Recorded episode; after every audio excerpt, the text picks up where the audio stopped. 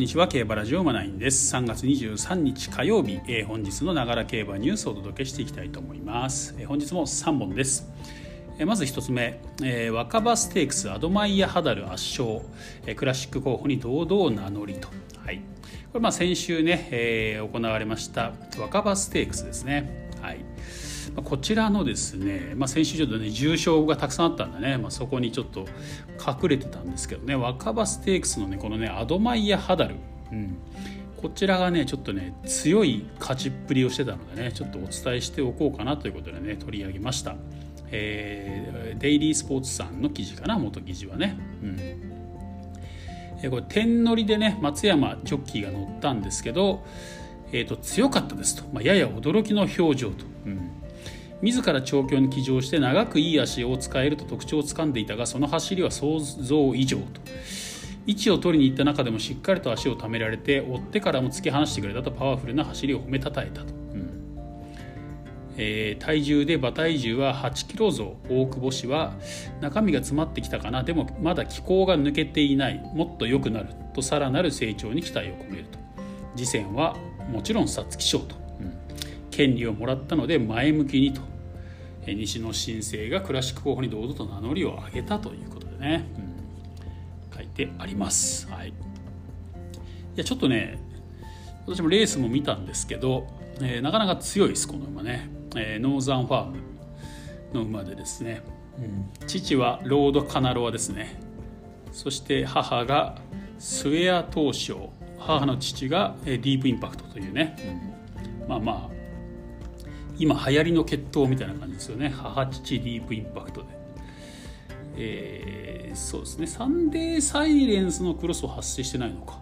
あそうなんですね、うん、リファール。リファールとノーザンダンサーのクロスだけですね。発生してるのはね。はい。でも母父ディープインパクトっていうのもねなかなかいい感じですよね、はい、そうそうそう。ロードカナロアということでね、うん。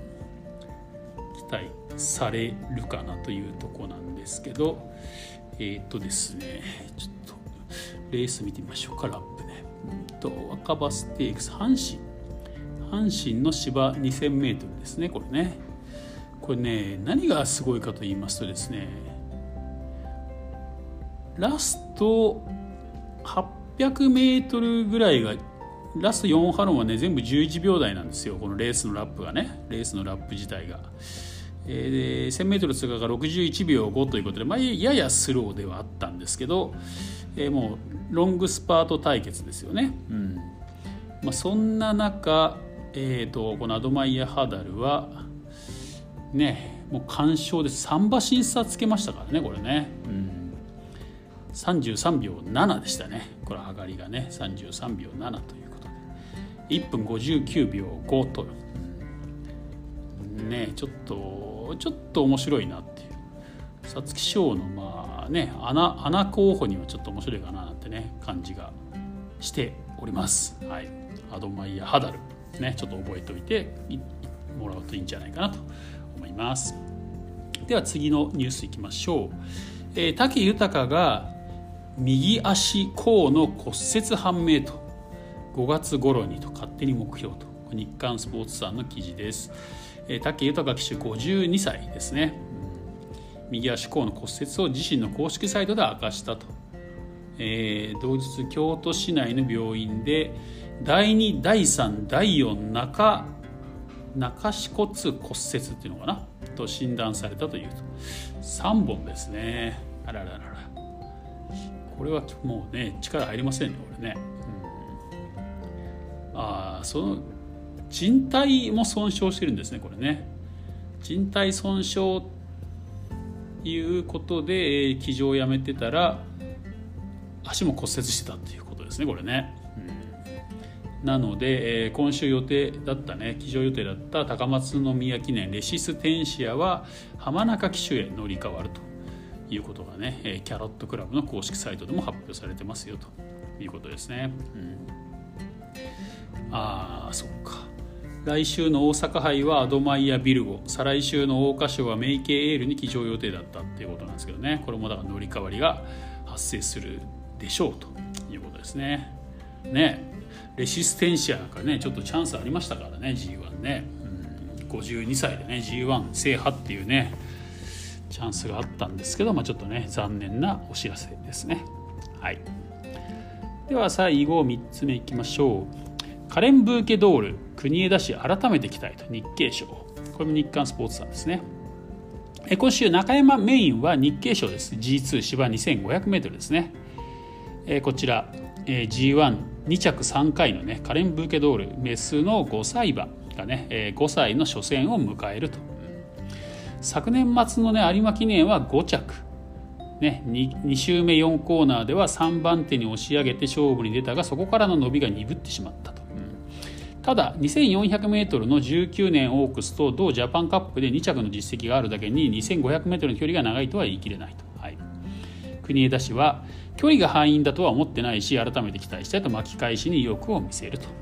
いうことですね。そうなんですよね。ちょっとね有馬記念がねいまいちでしたもんね。ジャパンカップはすごかったですけどね、うん。惜しい4着でしたけどね、はい、ただ、まあ、有馬記念はちょっと残念な結果だったんですけど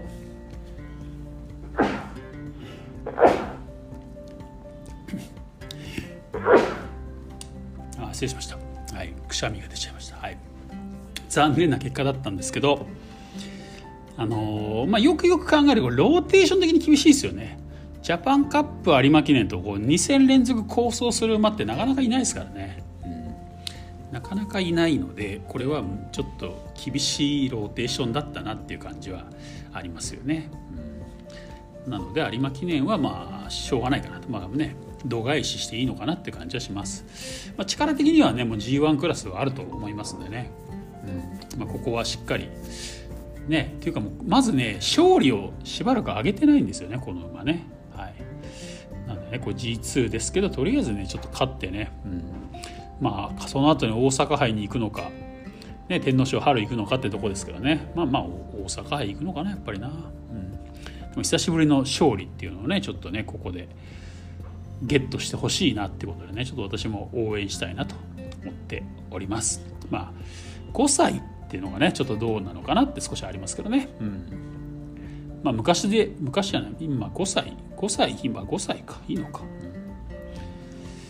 じゃあ昔で言えば6歳ってことですもんね。5歳ってことはね、うん、まあまあねそろそろって感じはありますもんね。やっぱりね牝馬ですとね、ということです。ということでねちょっとまあいろんなねニュースが武豊さんもね G1 乗れないとかね、うん。まあ、今週末ね高松宮記念をはじめねまた重賞たくさんありますんでねちょっとね楽しみにしていきたいなと思います。では本日は以上です。また次回お会いしましょう